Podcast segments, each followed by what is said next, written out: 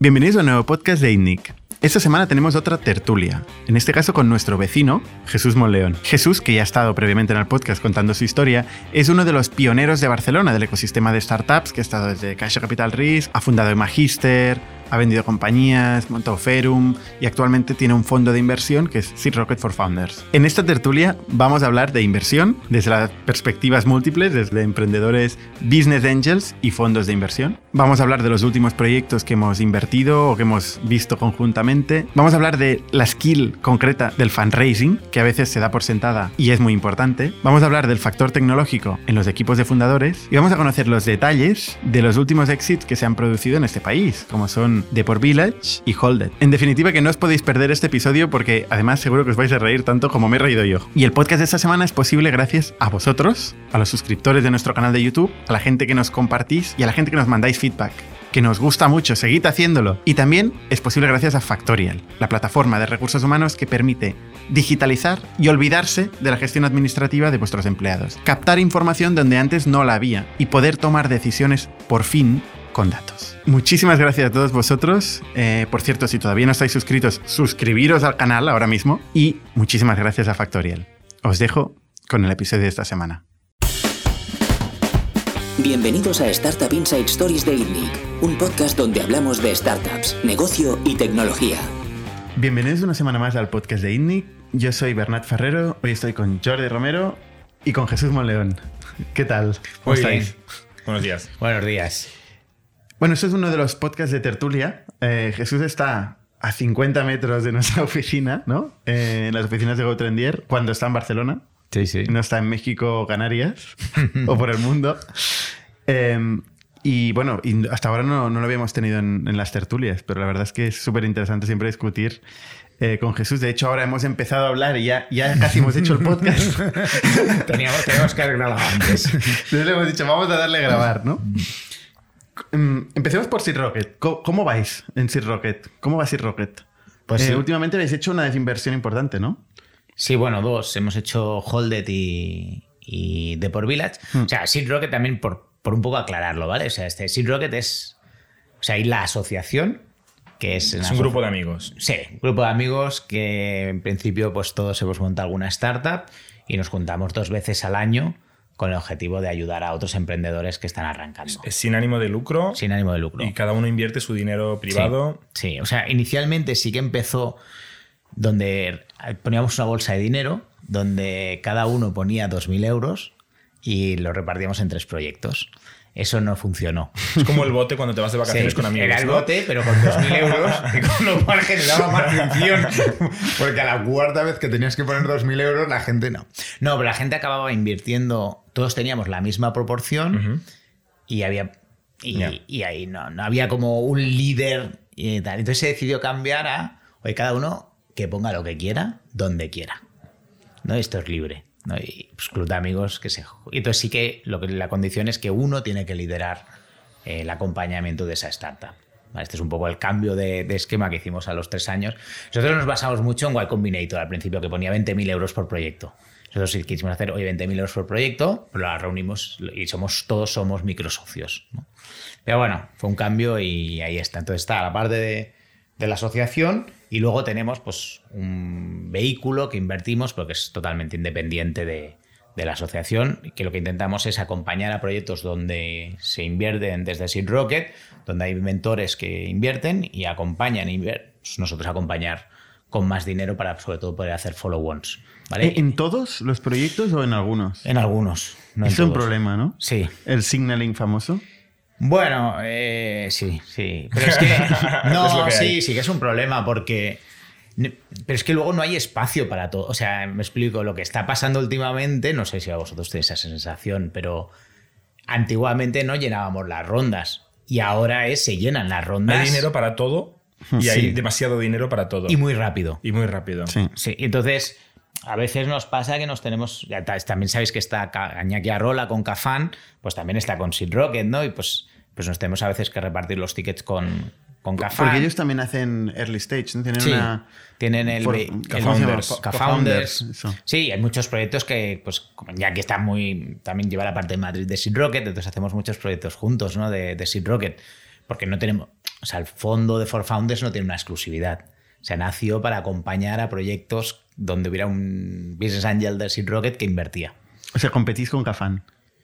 Sí, co- competimos a veces, a veces no, a Bueno, veces y, con, sí. y con Itnic Fan. Con- sí, pero vaya a ser. Lo que sí es, eh, sobre todo, es el tema de que no, no hay huecos a veces, que se llenan enseguida. ¿no? Entonces, bueno, pero. A ver, el primer ticket cuesta. sí, Cuesta siempre. Sí. El primero sí. O sea, es lo que tiene mérito. Como inversor es Claro. ser el primero que dice que sí. Sí.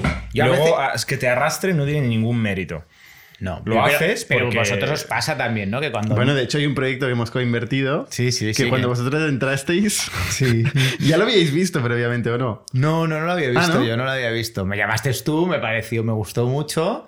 Y, Ah, vale. y fuimos bastante rápidos en decir que sí, porque sabíamos Hay que, que ser luego- rápido. Si te avisan de se está llenando esta Sí. ronda. No, y yo sí que hago una cosa, es que cuando me llama cierta gente, intento ser rápido porque sé que las cosas vuelan. Y sé que si vosotros os habéis metido, es un signal para que te entre todo el mundo. ¿No? Es- si supongo os pasa a vosotros, nos pasa a todos, ¿eh? Ya Sí. te- sí, sí, la verdad es que Cuando, cuando, alguien lidera, eh, Sí. sobra dinero. Sí. Sí. Pero abrir la lata cuesta, Sí. ¿eh? Cuesta. La lata, sí, sí, Tanto es- como inversor, o sea, tirarse a la piscina cuesta, decir, oye, es- O sea, ahora mismo hay un montón de emprendedores que nos están escuchando y se están cagando en todo, ¿no? Dicen, ¿Cómo que es tan fácil? No, yo creo que no es, no es fácil. Lo que sí que hay determinados momentos que se genera un. que tienes que aprovechar, que hablábamos antes de. O sea, hay un momento que se. no sé qué momento es, pero que, que es como todos los astros se alinean para decir, oye, que Funganito me ha dicho que sí. Sí, sí. Sí, sí, no. Eh, eh, oye, aprovechalo, no. También hay mucho emprendedor que se equivoca en retrasar los tiempos. Luego la gente nos enfriamos, ¿no? Te estaba explicando un proyecto que vosotros vais a invertir, que yo había visto. Digo, oye, ya, ya me he desinflado, eh, tal, ¿no? Entonces, sí, es que no es muy racional esto. Es muy tío. emocional. Es muy emocional. Pero, pero en cualquier etapa, ¿eh? O sea, uno diría, ¿no? Ya es que en series A, B, eh, ya esto es mucho más racional, ¿no? Es más Sí. científico. Sí, yo creo que tiene un componente de ale- aleatoriedad. Bueno, de probabilidad, ¿no? Tienes X probabilidades de acertar y ya está. Pero bueno, no sé. Como inversor, dices. Como inversor, como emprendedor, yo me recuerdo una frase que me dijo un día Antonio González Barros que me jodió mucho, que fue que me dijo, tío, dice, yo tengo 10 como tú y dos me van a salir bien, pero tú solo tienes esta bala. Y a mí me jodió porque emocionalmente, esto cuando estaba con el Magister... Y montaste Sir Rocket. no, pero pensé, es una frase que me marcó mucho porque yo decía, me, me, me jodió porque de verdad te, te sientes como un poco... Este Bueno, me está utilizando, sí. Bueno, pero tú necesitabas su dinero, ¿no? pero necesita su dinero. Pues es lo que hay. Pero luego penses que es verdad, tío, es mi chance. Y luego yo lo Pero pienso. hay- luego el retorno hay otra es- frase, es lo que iba a decir yo. ¿eh? Hay otra frase que es, sí, pero tú vas a tener un poquito de la que vaya bien. Sí, sí. Eh, yo que sé que la, que la mía es la que va a ir bien, eh, voy a tener un porcentaje alto y, y voy a hacer un múltiplo que tú no vas a hacer en tu vida. sí, yo ahí estoy de Y acuerdo. soy más necesario. Sí. Porque al Business Angel también sabemos que en etapas, luego podemos hablar de esto, pero se lo camelan un poco. Y Vale, el, luego- el founder no. De hecho, una de las cosas por las cuales nosotros montamos For Founders era porque como Business Angels a veces nos sentíamos maltratados por algunos Venture Capital. Es, es que está en medio. O sea, que, que eso me encanta esta historia, porque tú eres muy anti-Venture Capital hasta Sí, que un sí. día eres Venture Bueno. Capital. y empezó en el Venture Capital. o sea, da exacto. unas vueltas que son Sí, la Caixa, caixa. concretamente. Sí, pero bueno, de hecho, porque estuve en la Caixa y vi todo lo que El hacíamos. Venture Capital. El Venture Capital. Dices, no, no puede ser bueno de ninguna manera, tío. O sea, no, pero sí que es verdad que hay una- un- muchos, y yo, yo me, me sorprende que los fondos grandes sí que mm, maltratan sistemáticamente Totalmente. al, al business angel, pero luego te llaman. A mí ha habido fondos que me han jodido con alguna operación de alguna cláusula que he firmado. Por ejemplo, ¿qué cláusula? No el fondo. Vale. Bueno, si lo quieres decir Por también. ejemplo, ¿eh? si firmamos una cláusula. eh, Fondo español. Sí, fondo español. Eh, no, pero que no pasa nada, ¿eh? porque al final yo supongo que alguien le metió la cláusula allí por algún motivo. Cayó, cayó del cielo la cláusula, cielo. que eso pasa. Éramos varios de Sin Rocket, ¿no? Y pues en una cláusula de que no podíamos competir con la compañía. ¿Vale? Ujú. Entonces, pues, o sea, bueno, que ningún socio podía tener Esto una debía ser actividad. en la serie, sí, en la serie A o B. Eso es un tema que hay que ir con cuidado. Sí, y tú, pues tú un día fir- y tú, tú dices, oye, tú tenías puestos- lo que te ponen delante, Claro, como cinco- Business Angel. Claro, y, si- y si está en inglés más, porque en castellano aún a lo mejor haces el aquello de abrirlo y buscar tu nombre, a ver dónde está. Que En inglés no la sabe parte- tu nombre, ¿no? No, en inglés, Traducido. sí, pero en inglés es que hay tantos anexos y, y derivadas y no sé qué, que dios, tío, esto es muy complicado. Entonces, no, entonces, No, ¿Tú no recomiendo lo que, lo que dice Jesús, ¿eh? hay que leérselo todo. sí, hay que leérselo y contratar un abogado y tal, Sí. o sea, eso es el típico error. Pero, entonces, llega el día de la venta, entonces el comprador dices, oye, el- bueno, hay, hay una persona por parte de los, de los Business Angels que ponemos, oye, que, que vigile, bueno, que, que- que esté atento a esta, a, esta, a esta operación de venta, ¿no? Y nos llama y nos dice, oye, es que no podemos hacer competencia, no tenéis ningún problema, ¿no? Porque ninguno vamos a hacerlo, ¿no? Y bueno, tío, o sea, pero si yo puse 5.000 euros. a mí me están explicando esta gente porque hay unas garantías asociadas que, que pueden ir contra mí con bastante repercusión. ¿no? En la venta. En la venta, ¿no?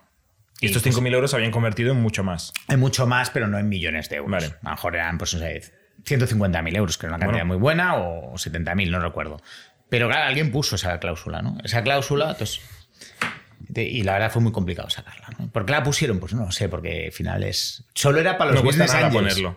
Solo era para los business angels. O sea, acojonante.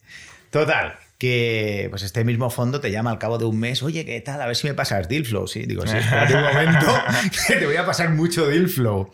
A ver, que seguramente no lo hicieron con intención mala, pero que, que ahí está, ¿no? Pero, es- pero luego, por ejemplo, con que ellos se ponen condiciones que son mucho mejor para ellos que para los business angels. al final, La todos- preferencia. La preferencia. O sea, aquí al final estás en, en manos del founder, ¿eh? El Sí. Business Angel eh, está... O sea, tiene que confiar en el founder y el founder tiene que no olvidarse Sí. de estas personas que han sido claves para arrancar el negocio. Sí, y yo tengo que decir que le agradezco a todos, porque es verdad que luego muchas cosas no, no las tenemos firmadas, pero nos las dejan hacer gracias al founder. Pero eso es muy importante tener la relación buena con Claro. él. Mira, hubo otro proyecto que me dijo, ah, que los founders hacían un exit. Nosotros llevamos seis años en la compañía y era un buen múltiplo. Y tú dices, Pero los Business Angels no hacían. Un exit no. parcial. es un exit parcial. Pero los business angels, digo, oye, oye, que yo también quiero vender. Dice, no, es que vosotros sois una. No tenéis, no, no tenéis derecho. Yo, como que no tenemos derecho, tío? Bueno, de hecho no tenéis derecho ni a recibir información. Os lo hacemos porque nos apetece compartir con vosotros. Y tú, claro, te quedas con la cara de decir, "Eh, ¿me estás contando, tío? Al final, pues nos cedió parte de su secundario. Pero claro, lo habíamos firmado, no nos lo habíamos leído. ¿no? Pero bueno, Pero es feo. es feo, sobre todo es feo porque un VC proponga que los socios no tengamos derecho. Que ellos sí que Eh, puedan pero eso pasa. Pero el, Pasa el mucho. business angel, ahí el founder tiene que parar. Claro, el founder es el que tiene la relación. Sí, lo que a pasa es que yo creo que el founder O cuando sea, te está... iba- no, iba- no eras nadie, ¿no? Cuando te Sí. invierte el Business Angel, eh, estaba todo por perder y, y- y un loco confía en ti, hay que defenderlo a muerte, ¿no? Sí, lo que pasa es que yo también entiendo que el, el emprendedor en este momento Yeah. está luchando por que le cierre cerrar la Sí, ronda sí, y sí, decirte ahora. Bueno, y ve los millones de la ronda y, Y la que- compañía está a punto de morir quizás si no entra a la ronda, ¿no? Sí, es, es difícil. Pero yo no lo. no- la verdad que al principio sí que me enfadaba, pero no me enfado. Yo creo que ya es una actitud eh, Que te acostumbras y simplemente que tienes. Y de hecho, For Founders nace un poco con decir, oye, pues sabes qué, que a partir de ahora no nos van a torear más.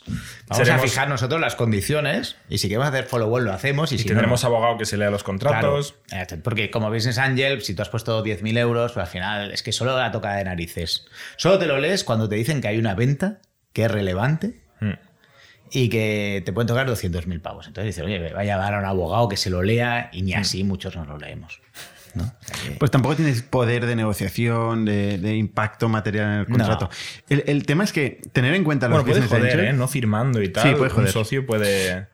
o sea, tener en cuenta los business angels ni a los VCs ni a los founders les cambia mucho la vida. no. O sea, no tiene un impacto material, pero en cambio, eh, hostia, es, es un tema ético. Sí. Y, y, no sé. Y de ecosistema y de relaciones, Sí. ¿no? La vida es larga, da vueltas. Yo veo que los Ahora eres VC, antes Claro, eras Business Angel. ¿no? Los VCs se equivocan en eso, que a veces eh, no es un tema ya de firmar o no una cláusula, porque es- es, oye, trátalos bien porque luego esta gente te va a llamar para compartirte deal flow contigo de calidad. Pero hay mucha fragmentación en los business angels. Sí. O sea, entonces, por eso pasan. Es el founder, estoy de acuerdo con Jordi. O sea, es el founder quien tiene que mantener el hilo conductor con toda la gente que le ha ido ayudando en todo el camino. ¿no? Sí. Y tener buena memoria Y tener buena perspectiva a futuro, porque esto va por largo, ¿no? Sí, yo, yo creo que los founders sí que lo mantienen, pero lo, hacen fuera del pacto de socios, eso me explico. Ya luchan cuando se origina el problema. Oye, ¿para qué tal? Es que son cuatro, ellos nos ayudaron. Yo creo que eso sí que pasa, pero bueno. Y una pregunta, la asociación de Sea Rocket, la gente que participa, no, no- no tengo ni idea, ¿eh? ¿Paga por las, o sea, Sí. para organizar todo el sarao que Sí. se monta una Sí. vez o dos veces al año? Sí, pagamos una cuota.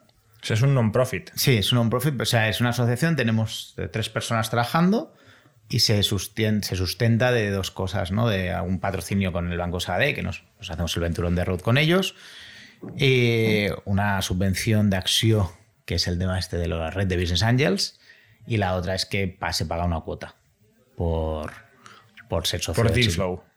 Sí, por, Por formar parte. Sí, porque al final, más que deal flow, en el Seed Rocket yo creo que lo que más mola es el, el network entre nosotros. Vale, o sea, aparte de, de- de- de poder invertir, de poder acceder a, a- a deals que son súper buenos, o a veces buenos o a veces malos, pero el track record es muy bueno. O sea, yo tengo gente en Seed Rocket que ha ganado más pasta eh, invirtiendo que con sus startups. O sea, y es, claro, es que tienes casos de éxito. Pues, eh, Claro, no es difícil, o sea, pillas un. No Bueno, sé, la- Globo, Globo no pasó por Rocket. no, no, Globo no, pero por ejemplo en Deport Village hay gente que ha sacado un- cerca de 2 millones de euros. Claro, ¿Metiendo cuánto? 20.000 euros.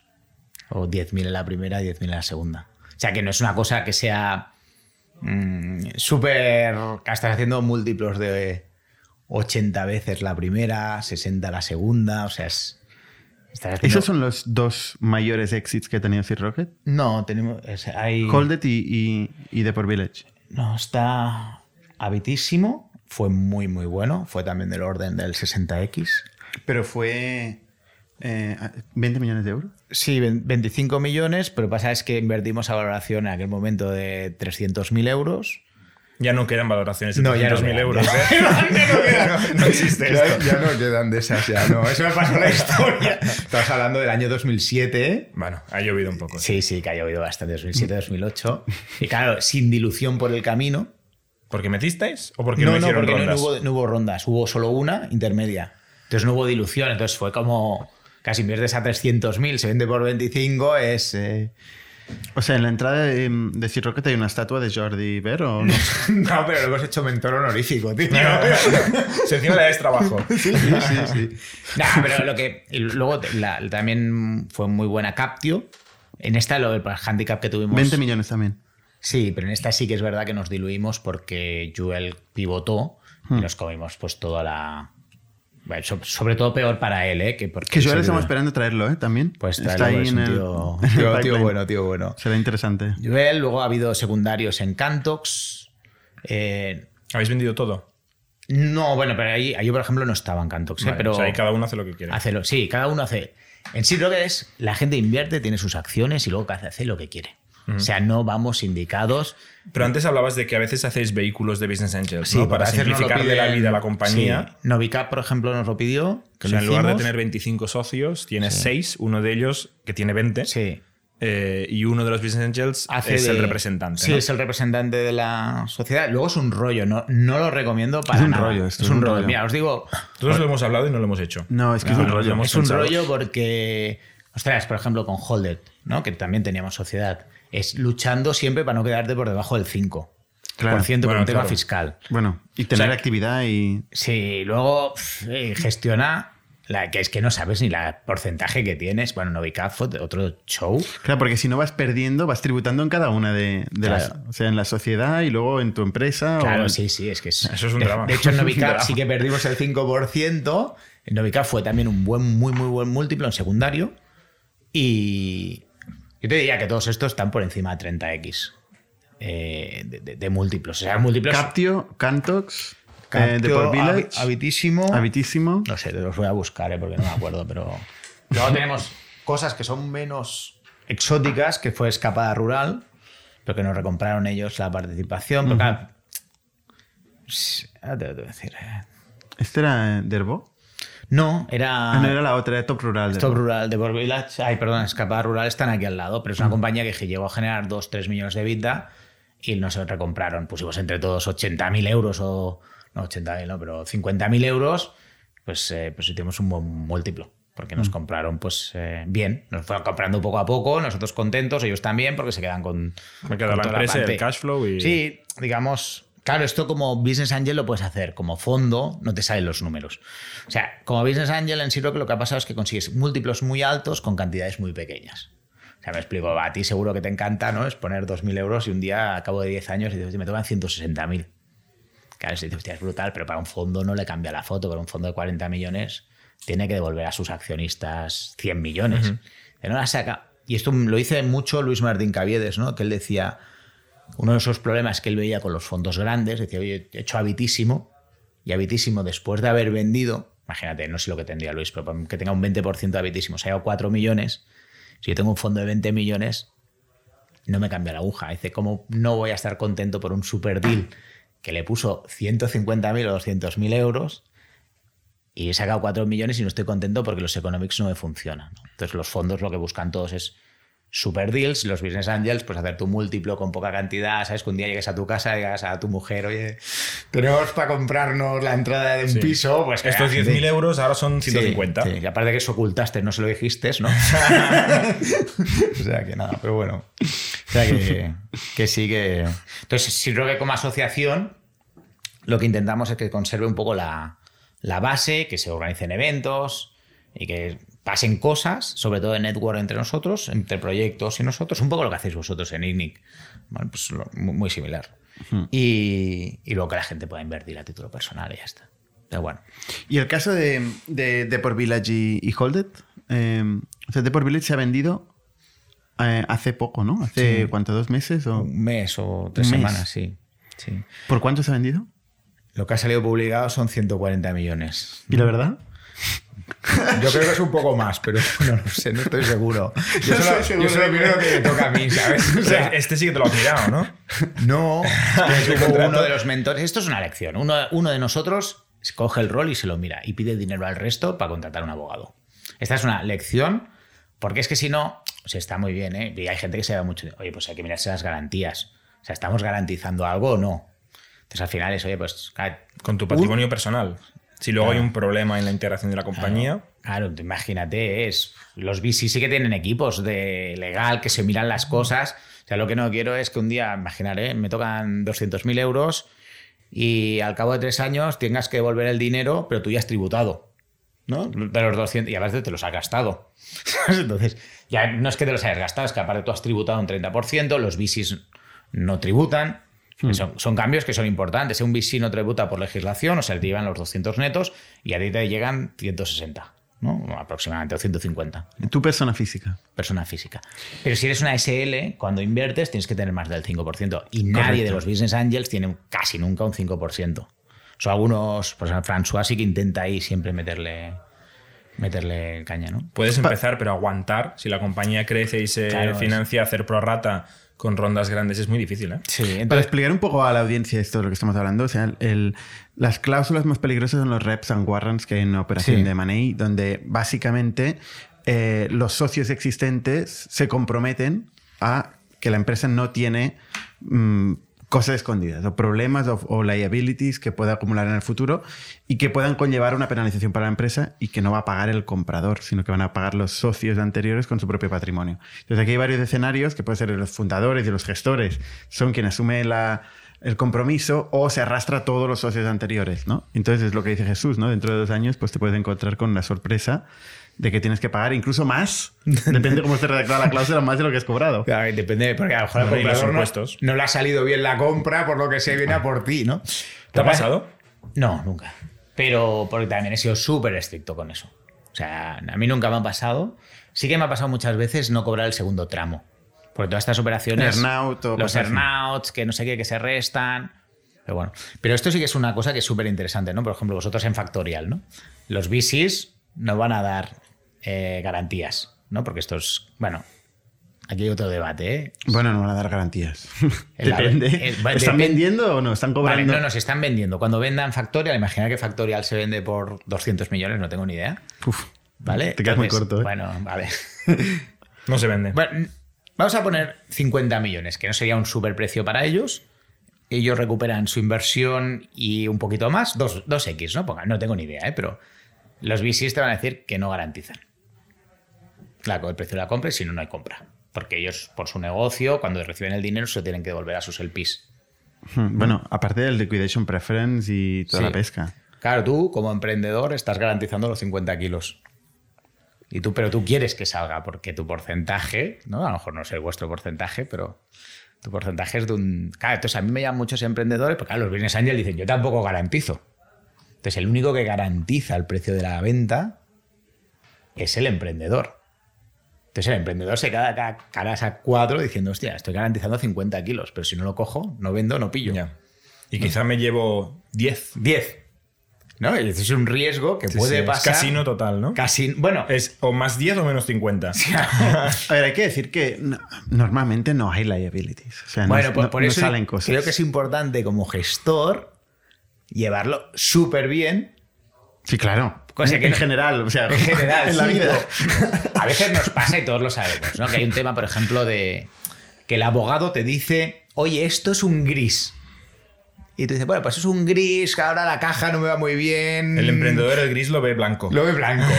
¿no? Entonces, yo lo que digo es, ojo, porque tú eres el que vas a pagar ese, ese blanco Cuando se sea negro. negro. lo pagas tú y no Sí, lo sí. paga otro. A ver, sí que es verdad que si en el caso de que valiera 500 millones factorial, seguramente una pedirían garantías por valor de 500 de 100 millones y los VC serían buena gente porque están muy contentos. Y bueno, 100 millones, lo dejamos una cuenta escrow y venga, vamos a ver. Pero si es poca la cantidad de la venta, no te van a dar nunca la- o sea, la- las garantías. Entonces yo por eso sí que creo que ahí hay que hacer una buena gestión como...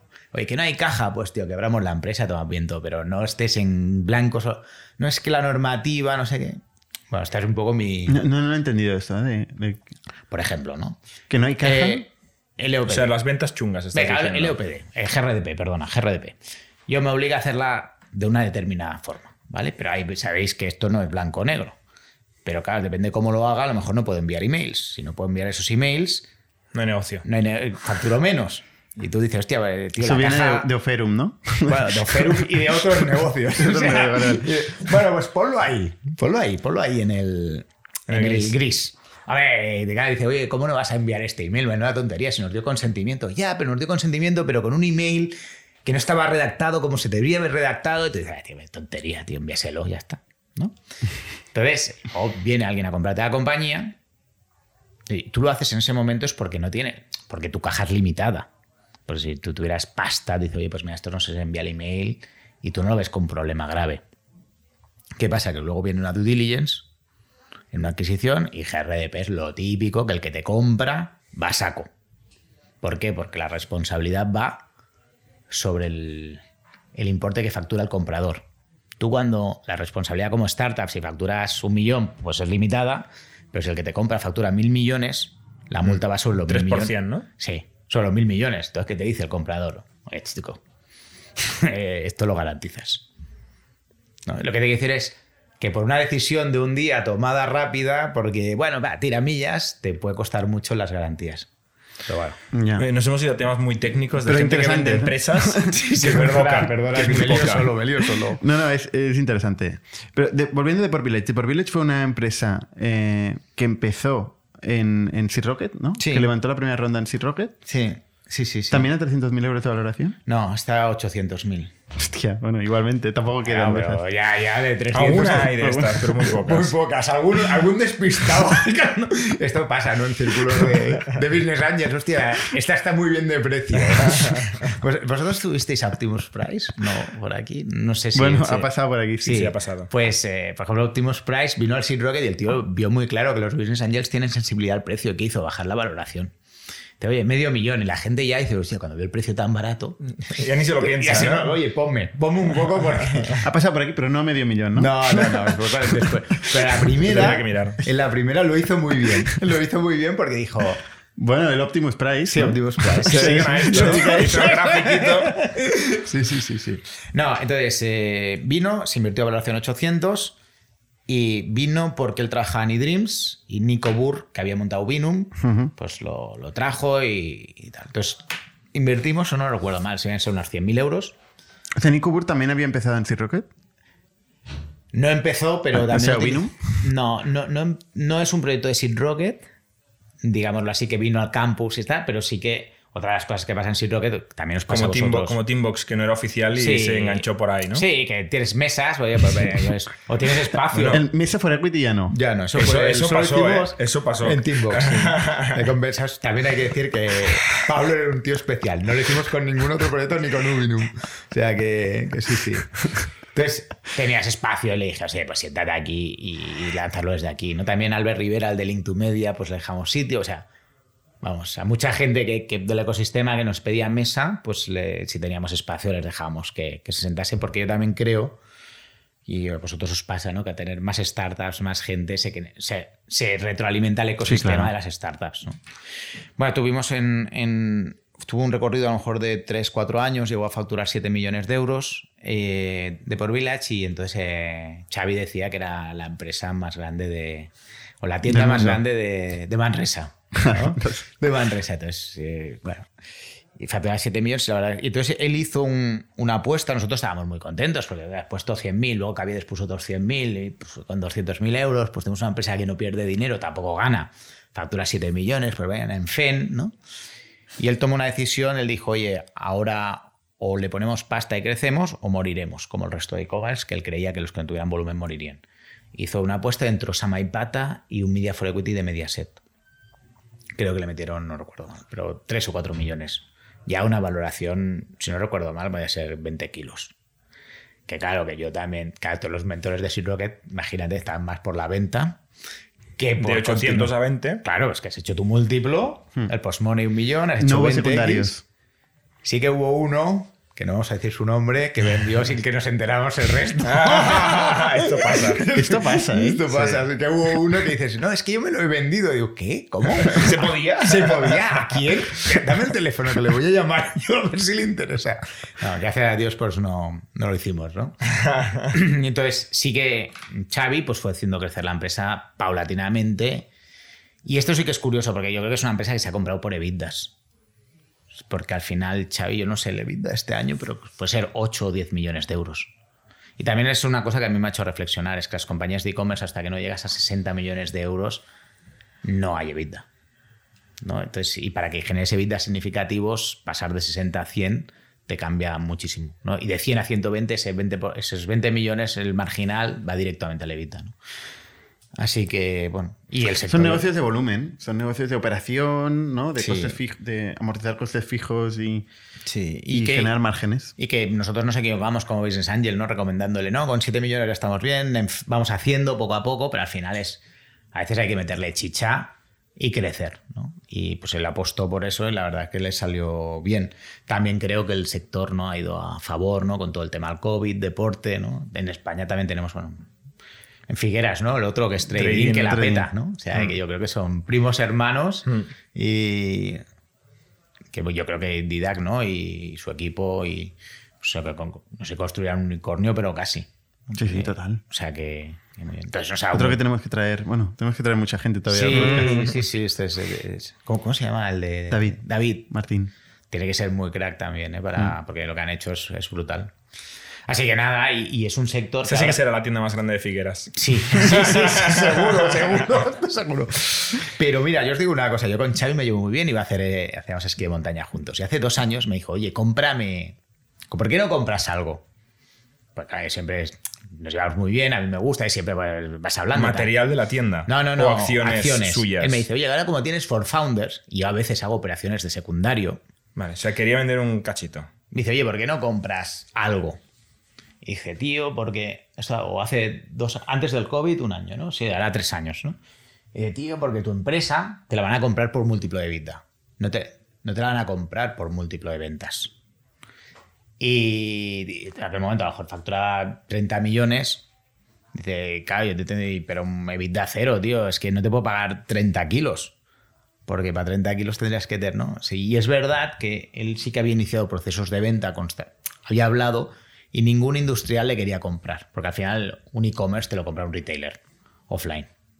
Y los offline te dicen, oye, tío, a mí si esto no genera... De todo, o un private equity o... O un si un private equity o un retailer. Pero para un private equity tienes que tener mucho volumen. Hmm. Sin embargo, en el SaaS, vosotros lo sabéis, ¿no? Pues yo creo que hay más oportunidad de vender por múltiplos y por los otros estratégicos que sí que están dispuestos y tal, ¿no? Pero bueno. No hablaremos de múltiplos y estratégicos. Pues ahí, ahí yo creo que, que- que, pues bueno, que, que la verdad que ha salido bien. Yo creo que tal vez Pero, podríamos... ¿Comparaste en el secundario este? O sea, no, no compré, porque claro, le dije que no me salían los números, etcétera, etcétera. O sea que... Pero ya eras socio. Sí, A yo era socio a título personal, personal. pero no como fondo. Pero a veces con For Founders hago operaciones de estas. Compré también Mailtracks, ¿no? A veces haces operaciones de- Secundarios. secundarios. Con lo de Bewater. O directamente. No, directamente, directamente. Porque luego no. hicieron un Sí, Bewater. se hicieron un Bewater. No, porque a veces hay buenas compañías que el sector del, del Venture Capital no. Secundario, para que la gente sepa qué es, en Com- una frase. compras acciones sin que haya una ronda abierta. No es dinero que va adentro de la compañía, Mm. sino es dinero que compras a. que va al bolsillo del socio, socio. Claro. Dentro La empresa no se entera. Hay un mercado, que aquí todo el mundo estamos hablando del Venture Capital, que es el molón, es el de los unicornios, pero hay un mercado de gente que queda en el olvido, ¿no? Que no van a ser unicornios, pero que van a ser empresas relativamente bien. Cash que ganan- sí, que generan cash flows, ¿no? El ejemplo de Mailtrack, ¿no? Y que crecen. Pero a lo mejor pues no vale mil millones. Ojalá. Yo creo que lo podría llegar a valer, ¿eh? Pero, pero que no. no- o, o el, o el sector ha quedado como ya no mola, ¿no? E-commerce ya no mola. Eh, y Y pues, se está fin, forrando. Sí. Ahora mismo.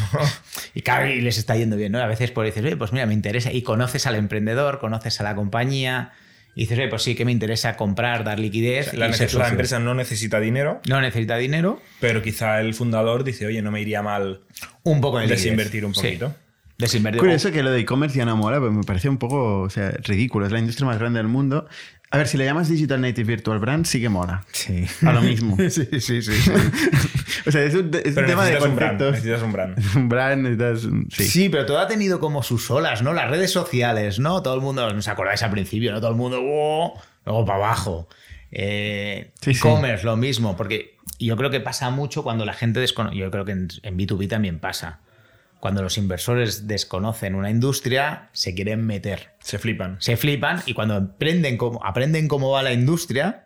Y dicen, piensan, "Hostia". ¿cuándo algún día esto ganará dinero? Claro. Dicen, no tengo ni idea.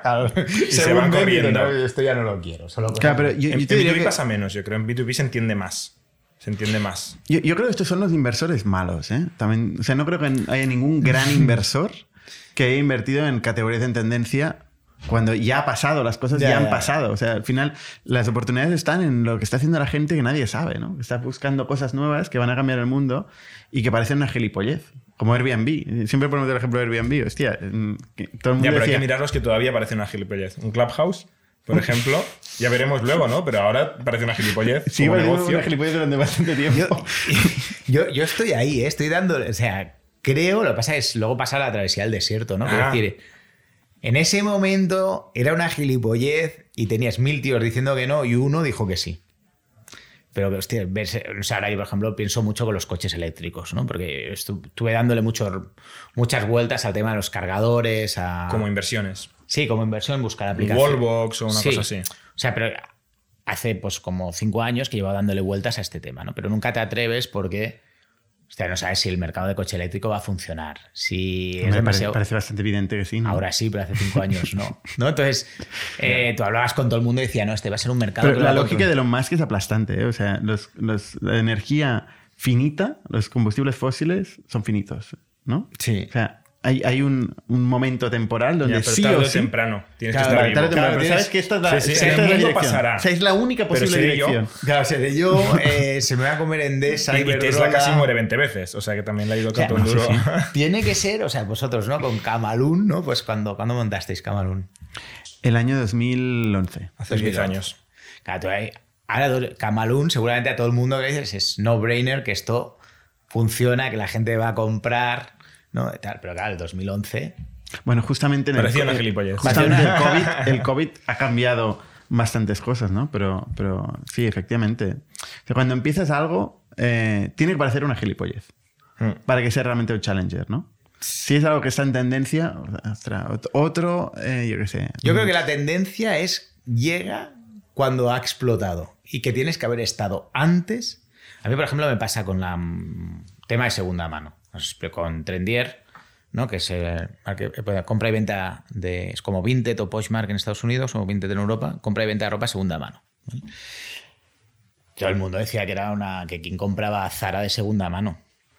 Claro, ahora que Vinted factura 3.500 millones. Ay, perdona. Eh, Vinted factura entre 1.500 y 2.000 millones y Poshmark sale a bolsa, eh, factura 2.500 millones, en Join Brasil sale, todo el mundo dice, "Buah, esto es la bomba.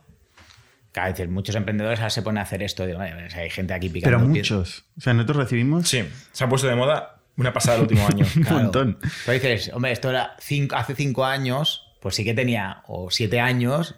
Ya, pues que ahora que se ha hecho fuerte, se ha hecho fuerte ya, ¿no? Claro, yo creo que se te ha pasado la 50 ola ya. O sea, es que Muy difícil meterse. Esos Aunque es- 50 que empiezan ahora cada año es muy difícil aunque es meterse. ¿no? trendy, has llegado tarde. O sea, yo me acuerdo el, el fundador de, de Vinted, que era un cha- lo conocí, que era un colgado. Me vino con chancletas de la playa. Quedamos en Málaga un día en la playa, en un chiringuito, y vino con la toalla de la playa, el bañador y sin camiseta, chancletas y vamos.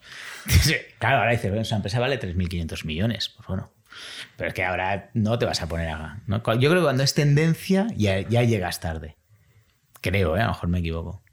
¿Y, y qué- cómo te lo encontraste en Málaga por casualidad? O sea, No, habéis- quedamos, quedado- quedamos quedado, ¿no? quedamos allí. Chick Fry estaba en Málaga, entonces quedamos. en- ¿Y, ¿Y qué tal va Trendieri? Paréntesis. en- Sí, pues la, hombre, la verdad que súper contento. Ahí hemos pasado la travesía del desierto también, porque. Sí, eso explica un poco la historia, pero básicamente es. eh, decidimos Chick Fry. Sí, me acuerdo que la última vez dijiste, no, no, no voy a hablar de Trendieri. Sí, no, de Chick Fry, de Chick Fry. No voy a hablar de Chick Fry, sí. No, a ver, Chick Fry inver- es un proyecto de opinión así, lo que te invertimos. ¿Vale? Eh, y yo le estuve ayudando. Entonces hubo un momento. Invertimos como, perdón, como Business Angels como o Business como Angels, como. Business Angels, sí, sí. Y la verdad es que también era aparentemente una locura que las chicas comprasen y vendiesen ropa de segunda mano de Zara.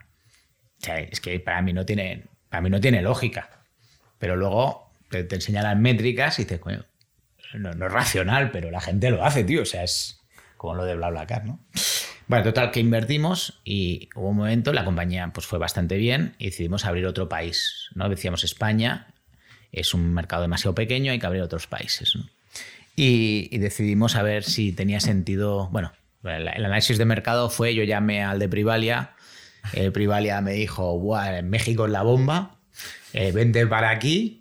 Y ese fue el- todo el estudio de mercado que hicimos de otros países. ¿Para qué McKinsey, Boston Consulting Group? O sea, que tienes una llamada con el CEO de Privalia, que está en Brasil, está en Italia y... No, esto es la bomba, tío. Aquí nos va de puta madre. Es un país duro, lento, pero seguro. Tal. Nada, los dos meses... Seguro. Seguro en el sentido de que no tienes tanto competidor, que es la- los cortes Vale, son o sea, mejores. seguridad de mercado. De mercado. Y nada, cogimos el avión para allí y eso fue el estudio de mercado. Entonces, cuando aterrizas, ¿no? Empiezas a hablar con la gente y dices, guau, chaval, este, al único que le iba bien es a Privalia, tío. Al resto no le iban bien. Nadie el e-commerce en México, ¿no? Este, es- este es el... Entonces, eh, de ahí, cuando llegamos allí, ¿no? Hicimos un poco de estudio, empezamos a hacer los desarrollos para lanzar Chick-fil en, en México, pues vimos que la necesidad financiera, que no íbamos a hacerlo con 200. La idea inicial de Chick-fil era, vamos a México, pues invertimos 200.000 euros y eh, mm, lo montamos y luego nos volvemos y desde España se gestiona. O sea, el típico error que hacen todos los emprendedores que van a Latinoamérica, ¿no? Entonces llegas allí y dices, tío, ¿cómo vas a gestionar esto con atención al cliente desde España? Los métodos de pago son diferentes, culturalmente no tiene nada que ver cómo hablamos. Entonces dije, vamos allí y esto va a ser más lento de lo previsto y hay clases sociales. O sea, los que tienen pasta tienen mucha pasta, los pobres son muy pobres y clase media hay menos. Porque comprar y vender Zara segunda mano, a la gente de mucha pasta no le apetece, los pobres no tienen tarjeta de crédito. ¿no? La clase, la, la- la base de la pirámide. ¿no? Y la clase media hay que ver cuán grande es. ¿no? Entonces, claro, llamamos a España y dijimos, necesitamos dos millones para hacer esto. Entonces, no, no, el CEO dijo, tú estás loco, ¿qué te pasa, tío? Dos millones lo haría para España, pero no para ir hacia las Américas. Pero, pero no entiendo, ¿tú estabas trabajando en no, Chick-fil? yo invertí y Ah, Personalmente. personalmente, pero estaba muy... Cuando se acabó Ferum, ¿Vale? yo dije, oye, pues... Te quedaste ahí. ¿Qué hago con mi vida? ¿Qué hago con mi vida? Me voy a poco No, entonces me dijo, oye, ¿por qué no me ayudas tú a abrir internacional? Y dije, hombre, pues esto mola, ¿no? Porque después es un proyecto de seis meses, te vas a México, te vas con colegas, abrimos México, pues vives México, luego nos volvemos y ya veremos qué hacemos, pero se dejó todo montado. Se lo dejo todo montado. cuando llegas Con ahí- EBITDA a tope. con EBITDA a tope y ganando dinero. Entonces, claro, a- a- al mes ya ves que aquello no, no era lo previsto. Entonces llegas a España, entonces Ca- Cavieder dice, a ver, tíos, eh, dejaos de gilipolleces y chaparlo de México, centraos. Porque también en España a Chick-fil acababa de entrar Vinted como competidor. Entonces, no, no, dijo, "Oye, todo el dinero que tenga no puedo destinarlo a otro país, prefiero centrarme aquí. Así que se, pues hablando con Nono y hablando con el resto de socios, se decidió lanzar como una spin-off o una empresa aparte que se llama GoTrendier, que era para lanzar eh, el mismo negocio, pero con una empresa independiente que pueda levantar funding. Y no solo eso, sino que había un español en México que había montado, se llama GoTrendier y tenía un competidor de Chick-fil y lo que hicimos fue, oye, pues invertimos. Si vemos que esta categoría es interesante, vamos, Chick-fil no va a abordar en Latinoamérica, pues vamos a, a invertirle al, a- Al competidor. al A competidor. Bueno, un catalán que estaba allí, que teníamos muy buena relación, ex grupo Intercom, muy amigo de Javi Llorente.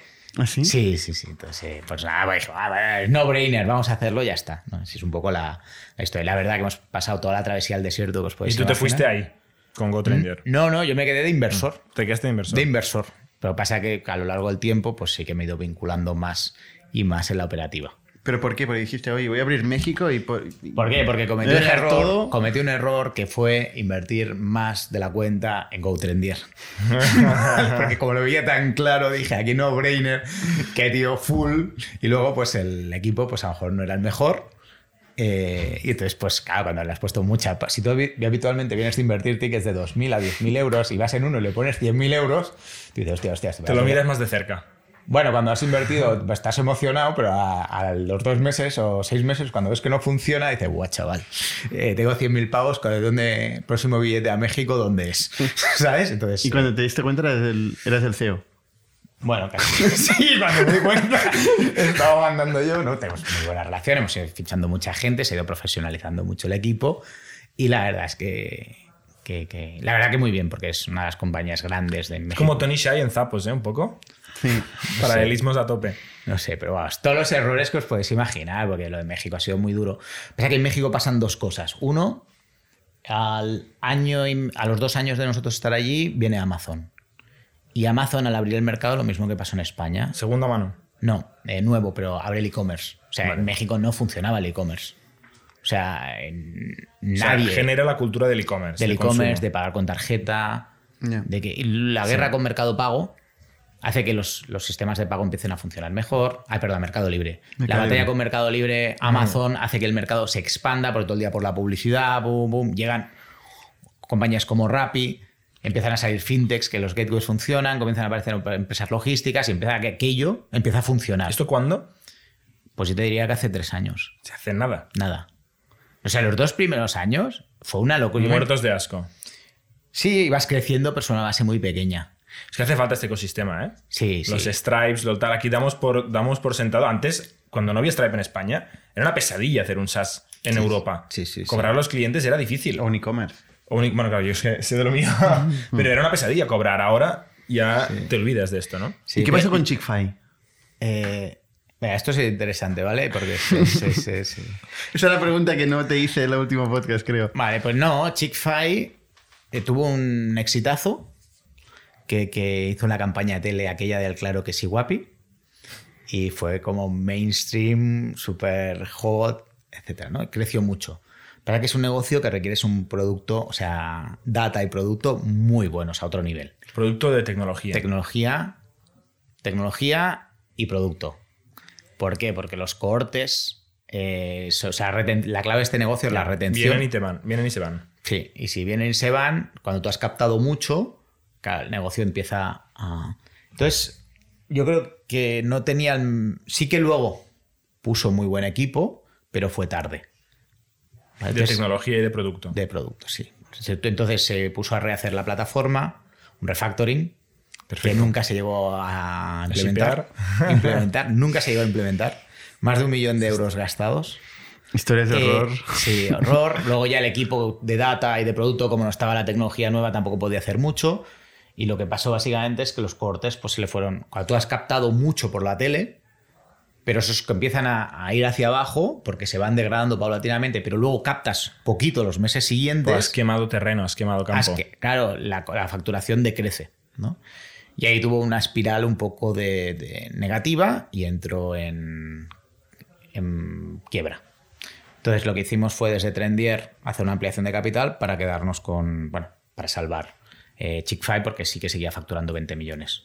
O sea, Trendier compró Chick-fil. No la totalidad, sino hizo una ampliación de capital para luego integrar. Pero todo. Trendier no tenía como socio importante a Chick-fil. No. Ah, vale, yo había entendido que No, sí. no, no. porque no, si no, no puedes. No, Te No, porque lo que sí fue, es que Chick-fil no podía abordar el proyecto de Latinoamérica, Vale, vale, entonces algunos socios de- socios. de Chick-fil Vale. sí que invirtieron en Trendy. Vale, vale, vale. Como compañías independientes. Vale. Pero bueno, lo que pasó es básicamente que la caja fue mimbando, hubo algún VC que le dijo que le iba a invertir, él pensó que se iba a invertir el dinero, eh, apostó, ¿Con term sheet o sin term sheet? yo creo, sin term sheet, Mm. y se fue un poco al garete. ¿Pero qué quiere decir? Dijo que iba a invertir. Claro, es que eso Porque no- aquí el emprendedor. Aquí tú hablas con o el, alguien, el alguien VC, pecó de el VC, sí, yo sí. O sea, un term sheet es lo único que. Sí. No, la única forma la de hablar. dinero en la Bueno, sí, pero, pero, pero ¿qué quiere Pero decir? sí. Te voy a invertir. Un, term mundo sheet te va a es- invertir, ¿no? Es, sí, sí, un term sheet es decir, te voy a invertir. Claro. Si Sí. todo va bien. Sí, yo creo que, a ver, yo- tú lo entiendes, fue una empresa que fue muy, muy bien, Ya. que todo crecía por una campaña muy buena, el producto era bueno, pero este producto, conforme más volumen le pones, necesitas de otra tecnología. Me explico. Si se listan mil productos al día, encontrar un producto es fácil, pero cuando se listan 100.000 productos al día, encontrar un producto es un infierno. Es decir, el, buscador Mm. tiene que tecnológicamente de una forma versus el, el- el de antes. Y eso, y eso te afecta a las cortes. ¿no? Y todos esos, Sí, sí. esos pequeños detalles hacen que los cortes se, se. Él sí que va a levantar dinero, parece que alguien le dice que sí y al final es que no, pero pasan seis meses o ocho meses pensando que tenía el dinero y entra en bancarrota. Entonces nosotros, para que no entrara en bancarrota, pues también hay responsabilidades de tal, pues pusimos dinero. Con la mala suerte es que vuelve Vinted a España. Eh, entonces vuelve Vinted y Vinted vuelve a España. O sea, Vinted ya estaba en España con comisión cero y Vinted no se comía un comín y Chick-fil con un 20% de comisión factura 20 millones.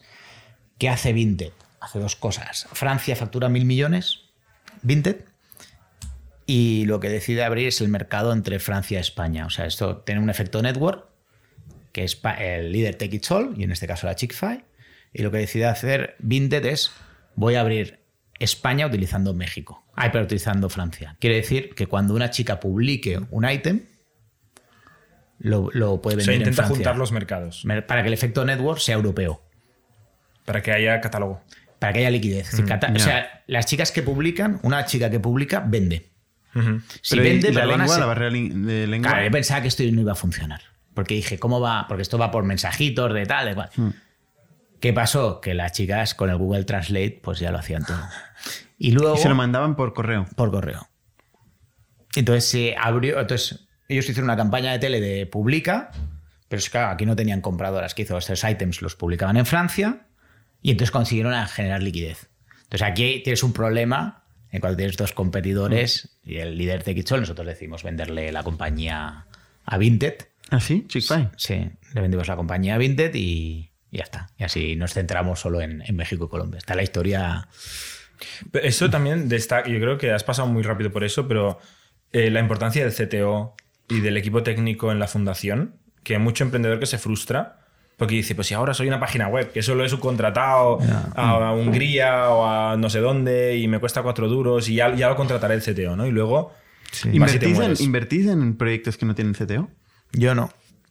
O sea, ya es una cosa de antiguamente y ahora sí que me lo miro todavía mucho Claro, más. Antes era teoría, pero esto es un ejemplo práctico de qué pasa si no tienes... CTO en el, en el equipo fundador. Sí, en el equipo fundador o muy, muy bien. A lo mejor no es fundador, fundador, pero tiene acciones y hay un commitment. Sí, lo que sí que me doy cuenta es que cuando un proyecto escala, es que, o sea, y hay un momento que no te das cuenta que escala. Y tiene que escalar, porque si no se va a la mierda de inversión. Y, hostia, tío, la tecnología es muy, muy Es crítica para claro. Para nosotros es fundamental, ¿eh? También, pues que tenemos el sesgo este. De, Sí, de hecho, a veces, tequis. a veces hemos pecado de pensar, bueno, es que esto es obvio, ¿no? Ya, ya pasará. Pero no es obvio. No Sí, es sí. obvio. O sea, o está Es en el ADN, o sea, ya encontrarán un CTO. ¿No? Equipos que hemos dicho encontrarán un CTO. Ya, y luego cuesta la vida. Y luego no le Y convencen. cuesta la vida. Luego no lo ¿Y eso por qué crees que es? O no saben ver un CTO o, bueno o no saben malo. venderlo o... Porque son, son mm, formas de entender el mundo distinto. O sea, a un CTO lo que le interesa eh, es, un- es el reto. A ver, ¿qué le interesa a un CTO? Pues una persona y mil personas y cada uno con, con sus intereses. Pero un- un- yo creo que lo que le interesa es, es entender un reto tecnológico eh, que sea mm, realmente diferencial, ¿no? Y ser capaz de entender esta visión tecnológica también requiere que el founder eh, pueda enfocar y pueda ver la oportunidad desde el punto de vista Que tecnológico. no trate a un CTO como una consultora de desarrollo. Ya, ya. De, mira, Claro, este que es esto pasa roadmap, mucho, ¿no? Aquí me, me hace la tecnología, no, no. Y para es que la diciembre. tecnología hoy es una ventaja competitiva. O sea, Yo, yo lo veo como tú, es una ventaja competitiva. O sea, ahí lo pienso mucho, y sobre todo con Trendier, porque veo que escalón tráfico de Wallapop, todo el mundo asumimos que es el éxito de que hicieron la tele, que tal, pero dices, sin una buena plataforma por detrás, eso no hubiera llegado a ningún sitio, ni tele ni mandangas. Hmm. O sea, alguien pensó allí, tío, necesitamos gente top y pues Claro. pagan los salarios que pagan, ¿no? O pagaban, no Sí, sé, sí. pero- Bueno, Amazon es un e-commerce, que es la tecnología más aburrida y simple que mucha gente dice, y luego se están inventando la nube, ¿no? O sea, tan simple no será. y, y otra cosa que has comentado de pasada, el- el- la habilidad de hacer fundraising.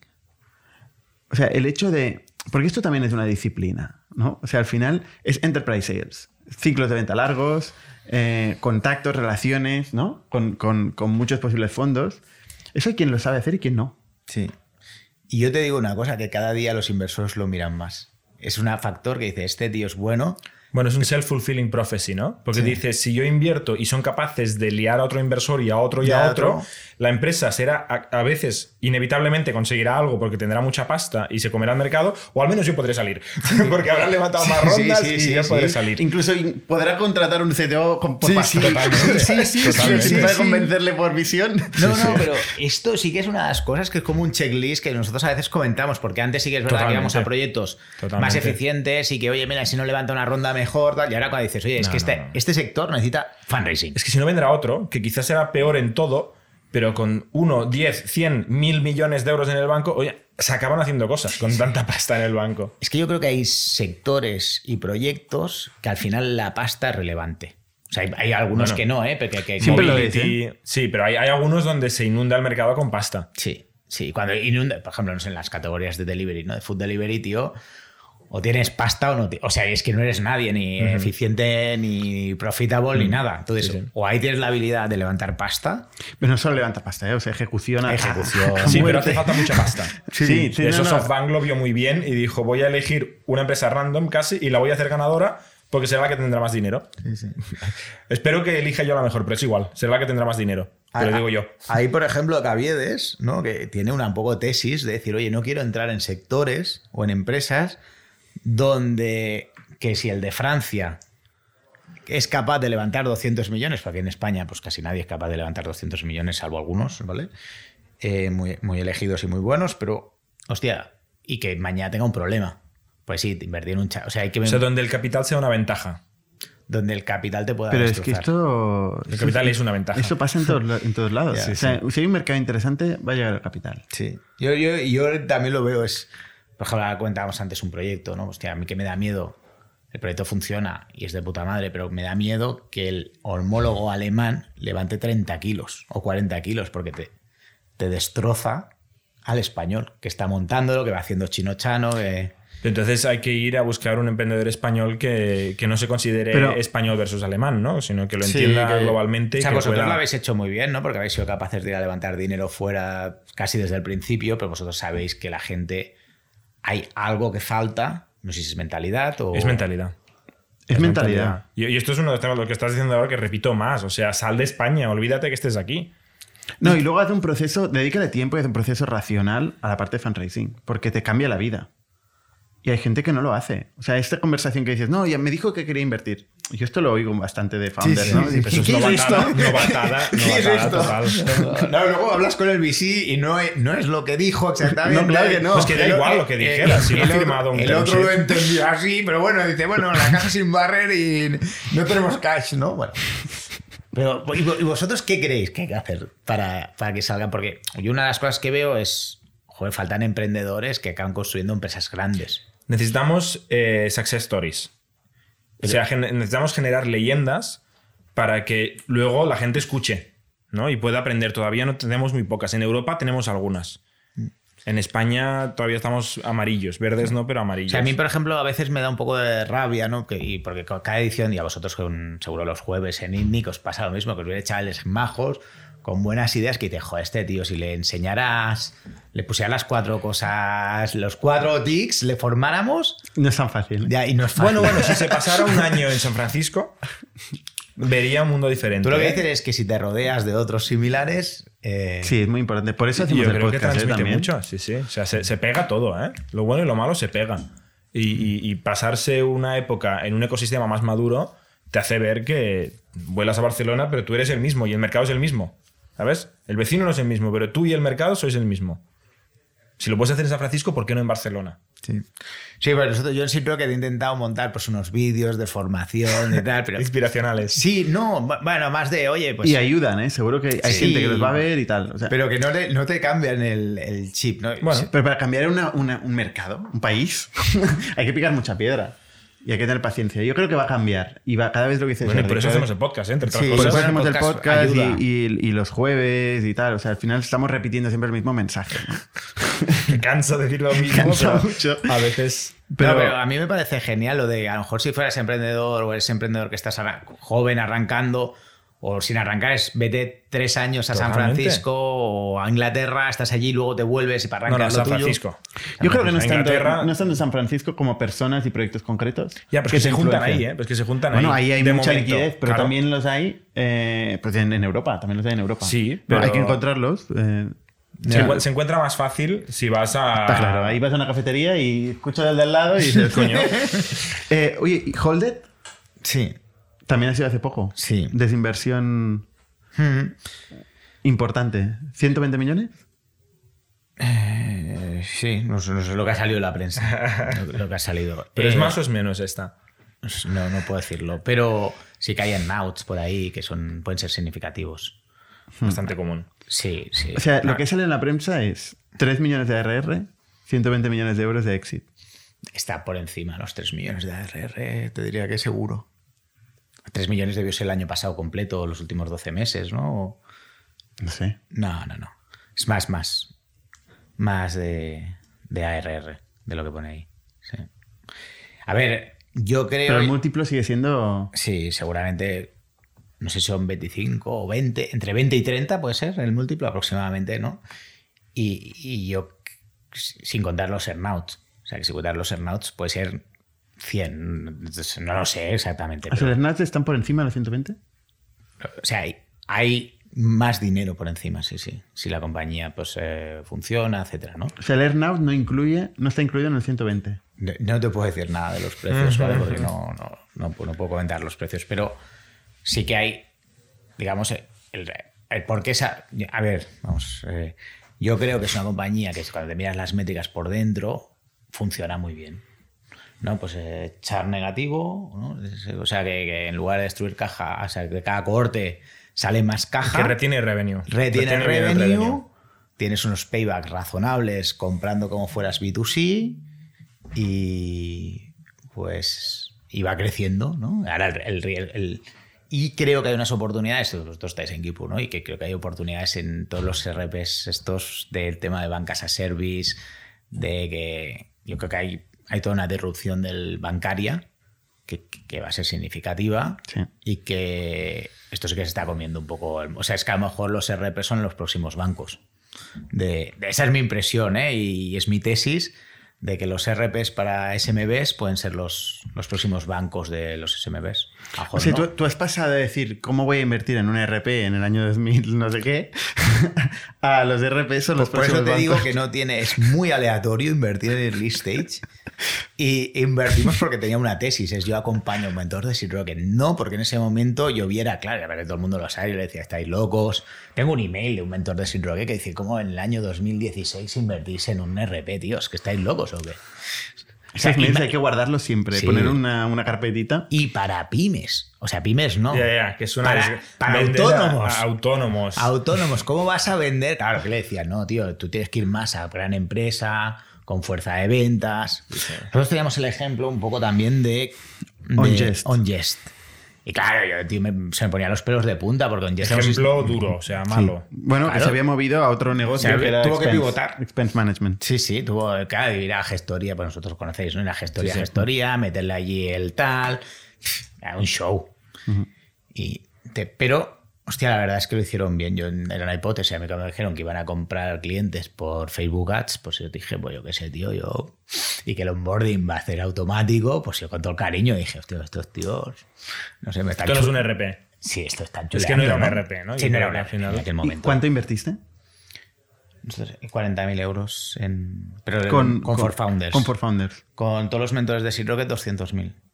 Entre todos. Había tickets de 2.000, 5.000, 10.000, pero entre todos 200. ¿Tú personalmente también invertiste? No. No en las primeras rondas.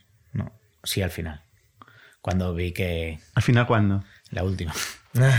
bueno, Bueno, porque era como sacado. un no-brainer que esto iba a funcionar. eh, muy- sí, sí. Bueno, no-brainer no, pero yo dije, oye, me parece un equipo muy bueno. El único, para mí, el riesgo principal Los founders son muy buenos. Sí, son muy buenos.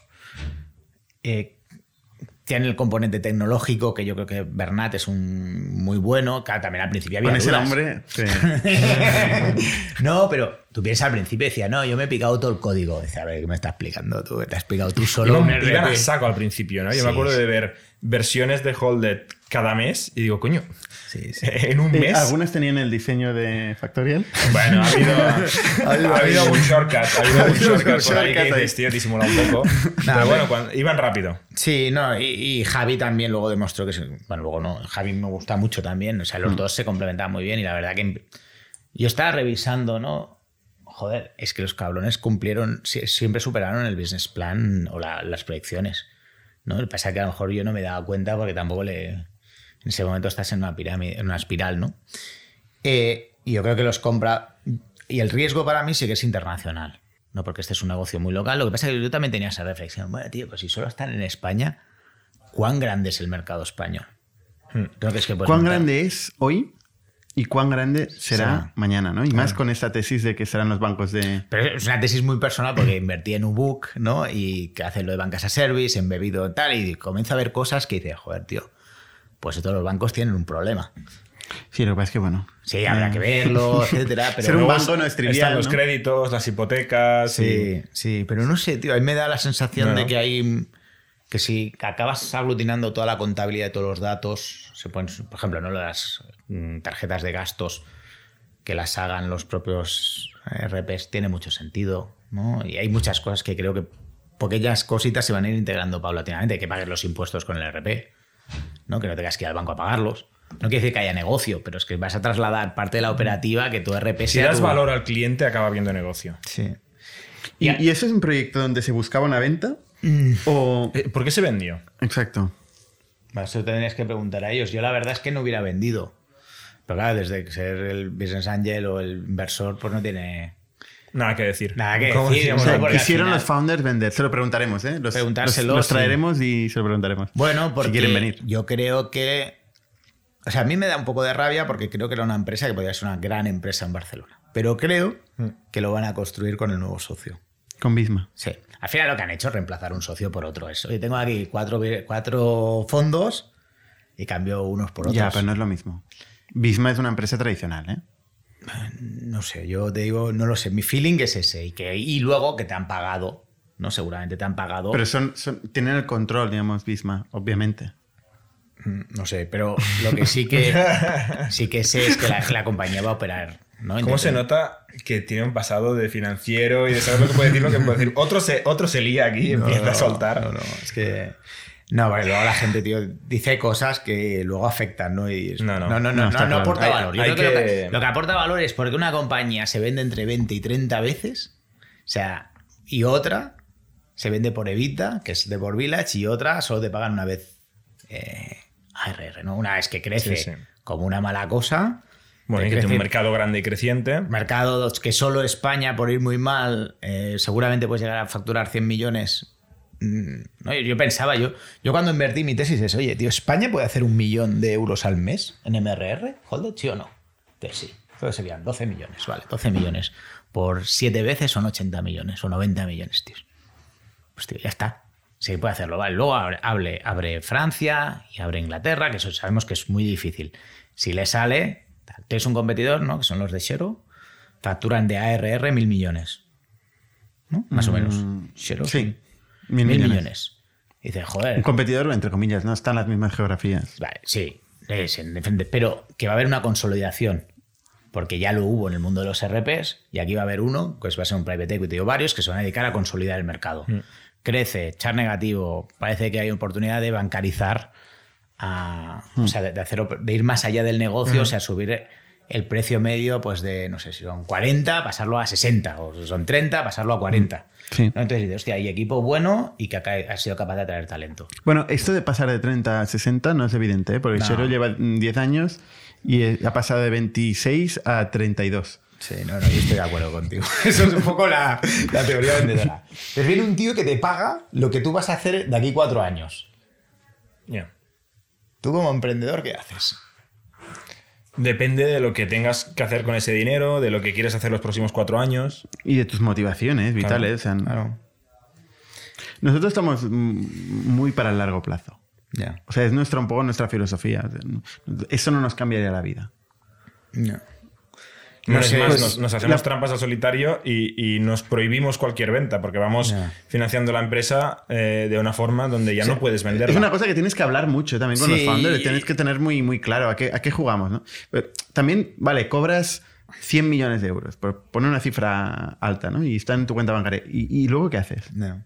Pero si de luego puedes gestionar tu empresa de forma independiente. Yo lo, lo vi así, ¿eh? Creo que si no eres el dueño, no gestionas de forma Sí. independiente. Sí, no O estoy, sea, de- estoy un de founder y acuerdo. un ejecutivo no es lo mismo. Sí, estoy de acuerdo, estoy de acuerdo. ¿eh? Pero no lo sé, yo tal vez no hubiera.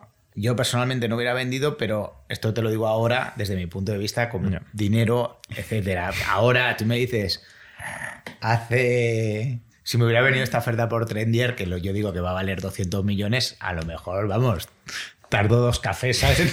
La Pero, decisión. no dijiste, oye, me quedo yo con Bisma también y con vosotros. Eso no lo dijiste, ¿no? No nos hubieran dejado, pero yo sí que me hubiera quedado. ¿Sí? Sí. Porque creo que tiene recorrido la compañía. Eh, Pero sin los founders siendo los dueños, sí, claro. pierde algo, ¿eh? Pierde algo. Pero ellos se quedan. O sea, que ellos se quedan. Sí, pero como empleados.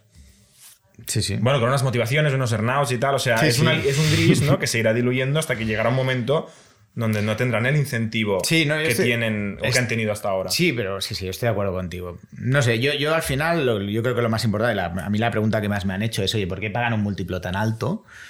Y al final es, bueno, pues cuando crece. O sea, también me la- hace poco me la pre- preguntaron en Trendier, oye, ¿por qué los inversores pagaron un múltiplo de entrada tan alto? Digo, bueno, pues que es que en un año, solo con el crecimiento, ya están en los múltiplos de mercado. Es verdad que ahí sobrepagaron, ¿no? A lo mejor ese es X, pues a lo mejor en un año ya están en 10 veces eh, eh, múltiplo y no habrán sobrepagado, es verdad que se habrán comido un año, etcétera. ¿eh? Pues, Eso son trampas al solitario. Pero esta tendencia pasa, ¿no? Donde ahora el múltiplo ya no es. O sea, son múltiplos altos y ya no es a hoy, es el múltiplo de aquí a 6-12 meses. sí, sí. Pero la pregunta Y se va haciendo grande la. Claro, y, y esa es una pregunta que yo me hago como business angel, es, ¿puedes sobrepagar algo que a lo mejor estás sobrepagándolo hoy, pero de aquí dos años va a ser barato? O te estalla la patata caliente. Claro, o, está- o hay que salirse. ¿No? O sea, por ejemplo, en Deport Village, Es una la pregunta macro al salirse final, porque ¿no? es... Es una pregunta macro. Eh, Sí. la ge- los VCs dejarán de comprar estas valoraciones, eh, los, los M&As dejarán de hacer a O, estas sea, o esta valoraciones. compañía dejará de crecer, o sea, es... ¿no? Hace dos podcasts teníamos a Samuel Gil eh, aquí, ¿no? Que nos contaba, eh, me da igual la valoración, ¿no? Em, Sí, el tío ¿qui- va a salvo, qui- ¿Quién sí, más sí. decía esto eh, hace poco? Que, le hacía la broma de que le van a subir el precio. Bueno, no me acuerdo. Eh, y claro, dices, a ver, el precio es importante. El precio... eh, eh, o sea, el precio es la deci- tú estás tomando una decisión de comprar X a un precio hoy, ¿no? Y estás haciendo una teniendo una expectativa del precio de mañana. Sí. Lo Pero- que pasa es, claro, cambia mucho la expectativa para un VC que para un business angel. Evidentemente, sí, claro. Porque al final... Porque o sea, tiene pasta para ir, ir o sea, haciendo. y- los follow-ons, ampliarlos. O sea, al final lo que está haciendo es una teoría de opciones. Ahora él pone y dice, oye, Claro. Samuel Hill. Dice, oye, mira, no sé, eh, te pongo un millón a valoración 5. Dice, es que no vale 5. Tú como business angel dices, te pones la mano en la cabeza, esto vale máximo 2 en mercado, pero bueno. Pero le da igual, porque tiene 100 millones que invertir. Si estaba bien, luego en la siguiente ronda le pondrá 5. Y ahí tomará el equity, o sea, simplemente, o lo que está haciendo ahora Nauta, de poner tickets de 200.000 euros o Cafán con K-Founders, ¿no? O nosotros con... Opcionalidad. Estás comprando una opción a que vaya bien. Entonces dices, oye, el precio... Es irrelevante en absoluto. En, número, en euros absolutos Claro, es. Desde esta perspectiva, sí. Lo cual hace hinchar todas las valoraci- valoraciones de, eh, Sí. de early stage, ¿no? Pero solo para algún tipo de proyectos, que esto es la realidad, porque a mí me viene Es mucho... al que puede llegar a valer cientos de millones o miles de millones. Si Y al otro- el precio es importantísimo. es crítico. Entonces O sea- viene mucho emprendedor que dice, no, es que yo valgo, es que el otro, mi competidor, la- le han Sí. puesto valoración Es 10 que kilos. Globo no sé qué. Dices, Claro. bueno, pues que Globo puede llegar a valer Ya, miles sé, de ya- millones. ya me, ca- ya me he acordado. Matías Carenzo, en el último Pitch to Mm, Investors, estaba hablando de valoración eh, y, y decía esto. Como business angel decía, la valoración me da igual. Y decía, hostia, no lo sé. no lo sé. Yo siempre he sido fan de valorar. Siempre, un inversor, su trabajo es comprar barato y vender caro. Claro. Es el Warren trabajo de, Buffett. de cualquier inversor del mundo y todo lo demás. son- Pero sí que hay una pregunta. ¿Qué es más importante, comprar barato o vender caro? No, la bre- Sí, lo- no. ¿Qué es- priorizas? Claro. Porque si tú intentas comprar barato, Depende- te perderás oportunidades No, de no, vender pero caro. es que depende cuál es tu juego. O sea, tienes que tener claro. em, ¿Cómo se llama? BlackRock, no. El, el fondo de Blackstone. Blackstone, eh, su tesis es compramos caro. ¿Pero por qué compran caro? Porque es el fondo más grande del Al mundo. principio compraba barato. Vale. O sea, eh, y luego yo, cambió. Yo creo que cambia la calidad de lo que compras. Entonces yo ahí lo que pensado pero es... buscan retornos, ¿no? Son, son, son Claro, pero, financieras. pero esto, si ¿no? tú puedes deployar todo este capital y puedes estar en las siguientes etapas, es una cosa. Y si tú entras solo hoy pagando caro, es otra cosa. Y luego el efecto network que tenga cada proyecto. Me explico, por ejemplo, ¿no? Si cogemos un ejemplo yo qué sé, eh, de- del globo. Cuando se hizo una ronda 200 millones, supongo que todos nos pusimos las manos en la cabeza, yo seguro, ¿eh? Eh, y claro, cuando dice, bueno, pues este tío tiene un efecto network y tiene para poder llegar a mil millones, sí, pues entonces a lo mejor está bien comprado. Y, y la pregunta más importante es, ¿y quiere? ¿Y Porque quiere? si la gente Sí. no tiene la mentalidad de que vender a 200 o vender a 100 o es- ese es un objetivo, Claro. eh, entonces llegará. seguro que no llegará. No ¿eh? llegará. Claro, claro. Entonces, Hay que claro, apuntar a eh, las sí, sí, sí, Y, a eso cambia también la cultura entre Estados Unidos y, y- Claro, y porque- Europa en general. Por eso decía antes lo de las leyendas. Necesitamos leyendas para Claro. que la gente se pueda tienes Booking, inspirar. Booking, que es el- un líder de categoría brutal que se vendió Spotify. el primer día, ¿no? Claro. Nosotros, por ejemplo, en For Founders entramos muy caro. Muy caro, no. O sea, en un proyecto early stage que se llama Securitize, que está fundado por Carlos Domingo. Eh, y tal. Claro, luego dices, joder, entramos muy caro. O sea, vamos, que cualquier el pi nuestro puso las manos en la cabeza y dice, bueno, estos tíos con un Power, no PowerPoint, porque ya tenía algo Carlos Domingo, es un tío muy bueno y tal, pero ya entre esas valoraciones, no, no me recuerdo, ¿eh? pero pues. eh, No, no de 300.000. no de 300.000 ni, no de, ni de 5 millones. Hostia. Ni de 10 millones, ¿eh? O sea, Ok. ¿50 millones? Se está complicando. se, está- se complica la cosa. Con Pero- PowerPoint. No, no, con más cosas. nivel. No, no, con más cosas, más nivel San cosas. Francisco, ¿eh? Más cosas. Pero bueno, es un proyecto que está entre Israel y Estados Unidos. Ya está. ¿Qué dices? Oye, ya está, ya está. ¿Qué, qué dices? Hombre, este tío es un top. Eh, si lo vende, lo puede- la pregunta es: ¿puede vender Carlos esto por 2.000 millones? Pues sí, pues, sí, pues sí, a lo mejor pues, hay que entrarle a esto, ¿no? Porque prefiero entrarle a este en Estados Unidos con tal que invertirle a un millón de euros a un emprendedor español más junior que nunca lo haya Mm, Que, hecho. que su sueño es vender a 10 millones. Exacto. Entonces dices, oye, pues mejor me equivoco y me estampo. ¿no? Entonces, yo creo que en función del proyecto, del emprendedor, de la dónde está en el mercado, porque no es lo mismo estar en España que estar en Estados Unidos. Totalmente. No, no, potencial. El potencial que tienes, pasa que como business angel también te explota la cabeza, yo lo entiendo, ¿no? Entonces, ese equilibrio a veces, pues acá dice, oye, un emprendedor, es que me está negociando de 3 millones a 2 millones y medio. Yo, por ejemplo, he perdido deals. Por ejemplo, Geniali, perdimos el deal por... una Por valor- valoración. Por intentar apretar el precio. No, nos subió medio millón él. Y no lo Eh, aceptaste. No, había más gente en el sindicato, estaba Bitsur, estaban Sae y no lo aceptaron. Y nosotros dijimos, pues, eh, por, por saco. No hay, que, no, hay que, no hay que tocar precios, ¿eh? O sea, hay que. Yo creo que tendríamos que dar clases de negociar. La Hay gente que te viene con. Cuando te has, has quedado Sí. en algo y Ni, cambia. ni como inversor ni como, Sí, ni como invertido. Si tú dices 10, son 10, tío. Y te, lo, y te lo comes con patatas. Bueno, pero es que no sabes cuál es el contexto. No, No, No, no, pero en general- pues, vino- sí, en general hubo un cambio de precio ya una vez pactado y entonces al otro le supo mal, al otro le dice, pues no, la verdad que era una chorrada, visto ahora con perspectiva Geniali. Que a nadie le venía de aquí, seguramente. Sí, nadie a le nadie le venía. venía de aquí. Exacto. Pero bueno, sí que es verdad que fue un gesto, fue el gesto. Sea, no se hizo por el gesto. Pierdes confianza. Y, pero luego, también luego piensas, bueno, pues a lo mejor el chaval tenía razón, porque vino otro que le dijo que le pagaba, lo que pasa es que no lo habíamos dicho, pero no teníamos tersi firmado, porque los tersi bueno, es claro, una cosa ahora de tal, pero vaya, estaban, estaba todo ya palabrado, todo tal, ¿no? Pero bueno. Yo, yo lo que sí me doy cuenta es que ahora mandan los term sheets muy rápido, ¿eh? Los fondos. Eh, O sea, estás hablando y te está llegando un term sheet. Y dices, pero, pero, ¿pero ¿de qué estamos hablando? Depende de la geografía y del estadio de la ronda, ¿no? Supongo. Y de la compañía. Y de la compañía, ¿Y, muchas y que, cosas, con- y que le dices que con quién estás hablando. De así, pues mira, acabo de colgar con no sé quién. ¿No? Eh, en vuestro caso, no sé, acabo de hablar, acabo de colgar con Axel. Dice, hostia, a ver. Pero ya estás mandándole al. Envíale tercero por si. No sé. Por si acaso esto se nos va de las manos, hay que estar ahí sí o sí. Eso es muy ¿no? absurdo, ¿eh? Eso, eso es muy absurdo, pero es exactamente como lo describes. Sí, sí, sí, sí. De- decir con quién estás hablando a veces genera emociones al, al inversor. Como Pero, bueno. Yo no- ¿Ibas a contar algo? que estoy en una- No. Estoy haciendo como tú, sabiendo que se puede decir que no. Eh, decir con quién estás hablando, eh, para mí, es cruzar una línea que no hay que cruzar. Ya.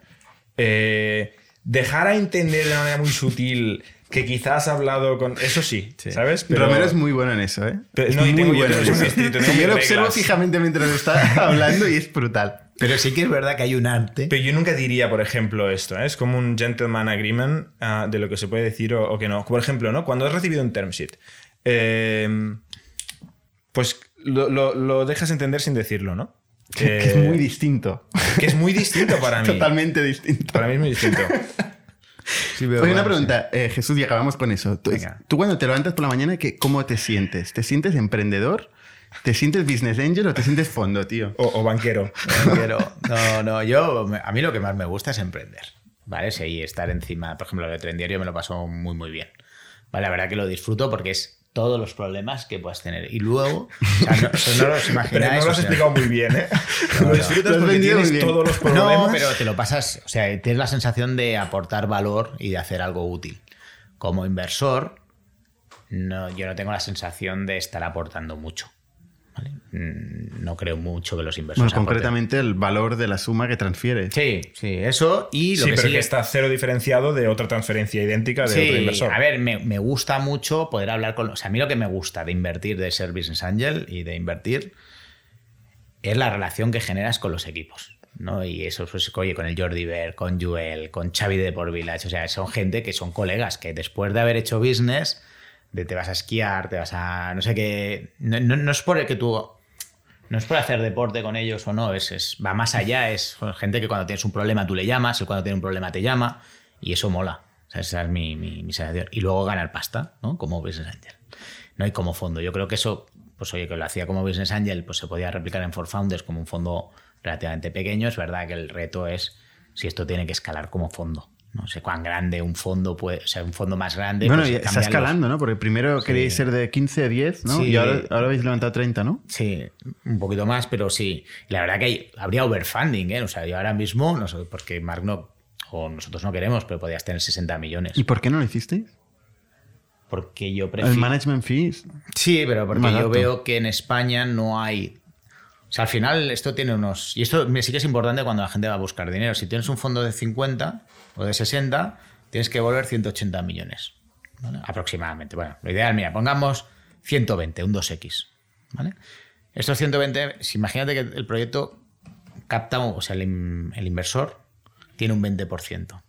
¿A cuánto tend- Y buscas un fan returner. O sea, tú cuando. ¿Qué es el invier- holded ya en este fondo? Sí, ¿En el primer fondo? en el primer fondo es un fan returner. Solo con una te devuelve el fondo entero. Entonces, los, todos los inversores, cuando invierten, buscan una que le devuelva al fondo. Si luego Bueno, que todas puedan devolverle el fondo. todas puedan devolverle y, y, Y en una, alguna pasará y en otras no. Si tiene un 20%, ¿no? ¿qué cantidad se tiene que vender tu compañía para que a él le devuelva al fondo? Y eso es lo que piensa el inversor. Entonces el inversor dice, oye, este tío puede valer, seis- ¿podemos vender su empresa por 600 millones de euros para que me devuelva 120 millones? ¿Sí o no?